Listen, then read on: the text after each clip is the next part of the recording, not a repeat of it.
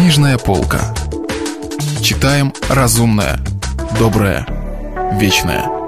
Радио «Комсомольская правда». Александр Дюма. «Три мушкетера». Читает Стас Бабицкий. Продолжение.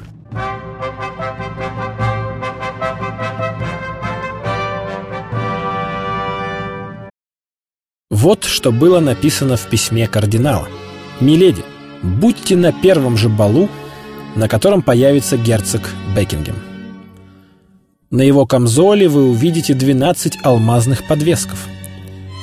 Приблизьтесь к нему и отрежьте два из них. На следующий день, после того, как разыгрались все эти события, Д'Артаньян и Портос, видя, что Атос не появляется, сообщили господину де о его исчезновении. Что касается Арамиса, то, испросив отпуск на пять дней, он, как говорили, отбыл в Руан по семейным делам. Господин де Тревиль был отцом своих солдат. Едва успев надеть форму мушкетера, самый незаметный из них и никому неизвестный мог также твердо надеяться на помощь капитана, как мог бы надеяться на помощь родного брата. Поэтому Детревиль немедленно отправился к главному уголовному судье. Вызвали офицера, командовавшего постом у Алого Креста. И, сверяя полученные сведения, удалось установить, что Атос помещен в Форлевек. Атос прошел через все испытания, которым, как мы видели, подвергся Бонасье. Мы присутствовали при очной ставке, устроенной обоим заключенным. Атос – до этой минуты умалчивавший обо всем, из опасения, что станут беспокоить Д'Артаньяна и лишат его необходимой свободы действий, теперь утверждал, что его зовут Атос, а не Д'Артаньян. Он объявил, кроме этого, что не знает ни господина, ни госпожи Бонасье, что никогда не разговаривал ни с одним из них. Около десяти часов вечера он зашел навестить своего друга, господина Д'Артаньяна, но до этого часа находился у господина де Тревиля, где и обедал. Не менее 20 свидетелей могут подтвердить это обстоятельство. Второй комиссар был, так же как и первый, смущен простыми, но твердыми показаниями этого мушкетера, над которым он, меж тем, жаждал одержать верх что всегда заманчиво для судейского чиновника в борьбе с человеком военным. Но имя господина де Тревиля смутило его. Атоса также повезли к кардиналу, но кардинал, к сожалению, находился в Лувре, у короля. Это было как раз в то время, когда господин де Тревиль, выйдя от главного уголовного судьи и от коменданта Форлевека, и не получив доступа к Атосу, отправился к королю. В качестве капитана королевских мушкетеров господин де Тревиль в любой час мог видеть короля. Мы знаем, как сильно было недоверие короля к королеве. Недоверие, умело разжигаемое кардиналом, который по части интриг значительно больше опасался женщин, чем мужчин. Одной из главных причин его предубеждения против Анны Австрийской была дружба королевы с госпожой де Шеврес. Обе эти женщины беспокоили кардинала больше, чем войны с Испанией, недоразумения с Англией и запутанное состояние финансов.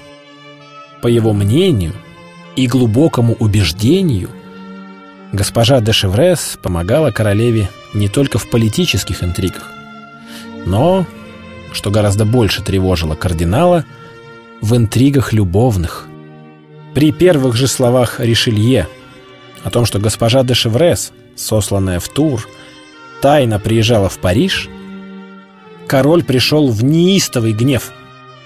Когда же кардинал добавил, что не только госпожа де Шеврес приезжала в Париж, но что королева возобновила с ней связь при помощи шифра, в те времена называвшегося каббалистическим.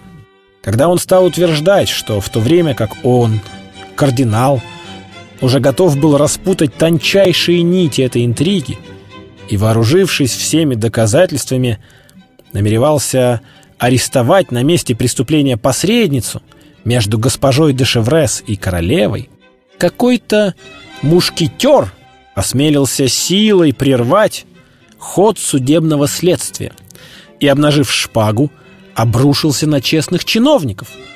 Вот к этому моменту Людовик XIII потерял всякое самообладание. Охваченный безмолвным бешенством, которое, когда оно прорывалось, внушало этому монарху способность совершать самые жестокие поступки, король, побледнев, сделал шаг к дверям, ведущим в апартаменты королевы. А между тем кардинал еще не успел произнести имя Бекингема. Именно в этот момент появился Детревиль. Холодный, вежливый, безукоризненный во всем своем облике. Увидев здесь кардинала, взглянув на искаженное лицо короля, Детревиль догадался обо всем, что здесь произошло. И почувствовал себя сильным, как Самсон перед филистимлянами. Людовик XIII уже схватился за ручку двери. Звук шагов Детревиля заставил его обернуться.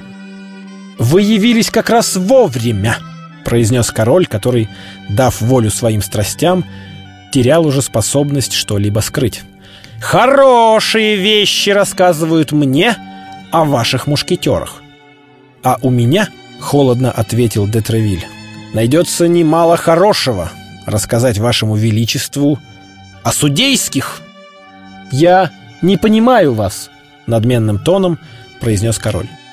«Имею честь доложить вашему величеству», — с тем же спокойствием продолжал Детревиль, «что кучка чиновников, комиссаров и полицейских, людей весьма почтенных, но, очевидно, крайне враждебных к военным, позволила себе арестовать в одном доме, провести открыто по улицам и заключить в форлевек, все это ссылаясь на приказ, который мне не согласились предъявить, одного из моих мушкетеров, или, вернее, ваших мушкетеров, ваше величество, человека безукоризненного поведения, прославленного если осмелюсь так выразиться, известного вашему величеству с самой лучшей стороны, господина Атоса.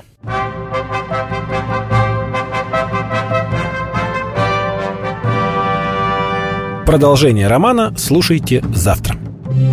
Если вы пропустили главу любимого произведения или хотите послушать книгу целиком, добро пожаловать к нам на сайт kp.ru слэш радио раздел «Книжная полка». Книжная полка. Читаем разумное, доброе, вечное.